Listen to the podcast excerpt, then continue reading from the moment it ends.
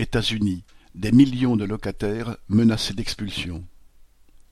Dix millions de locataires, en retard de paiement de loyer, sont menacés d'expulsion aux États-Unis.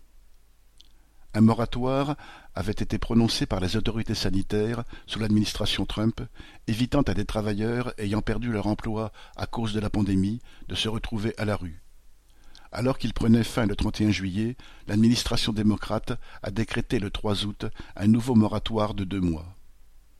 La santé, le logement et les conditions de vie de millions de familles frappées par la crise sont évidemment la dernière préoccupation des dirigeants américains de tous bords.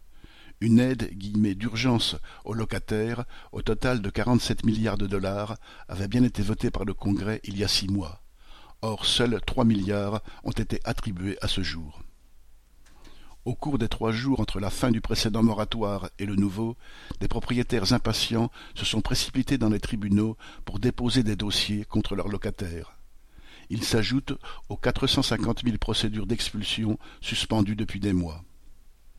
Dès que le moratoire prendra fin, les locataires risquent de connaître la pire situation depuis la crise des subprimes en 2008, qui avait vu les personnes sans solution de relogement jetées à la rue.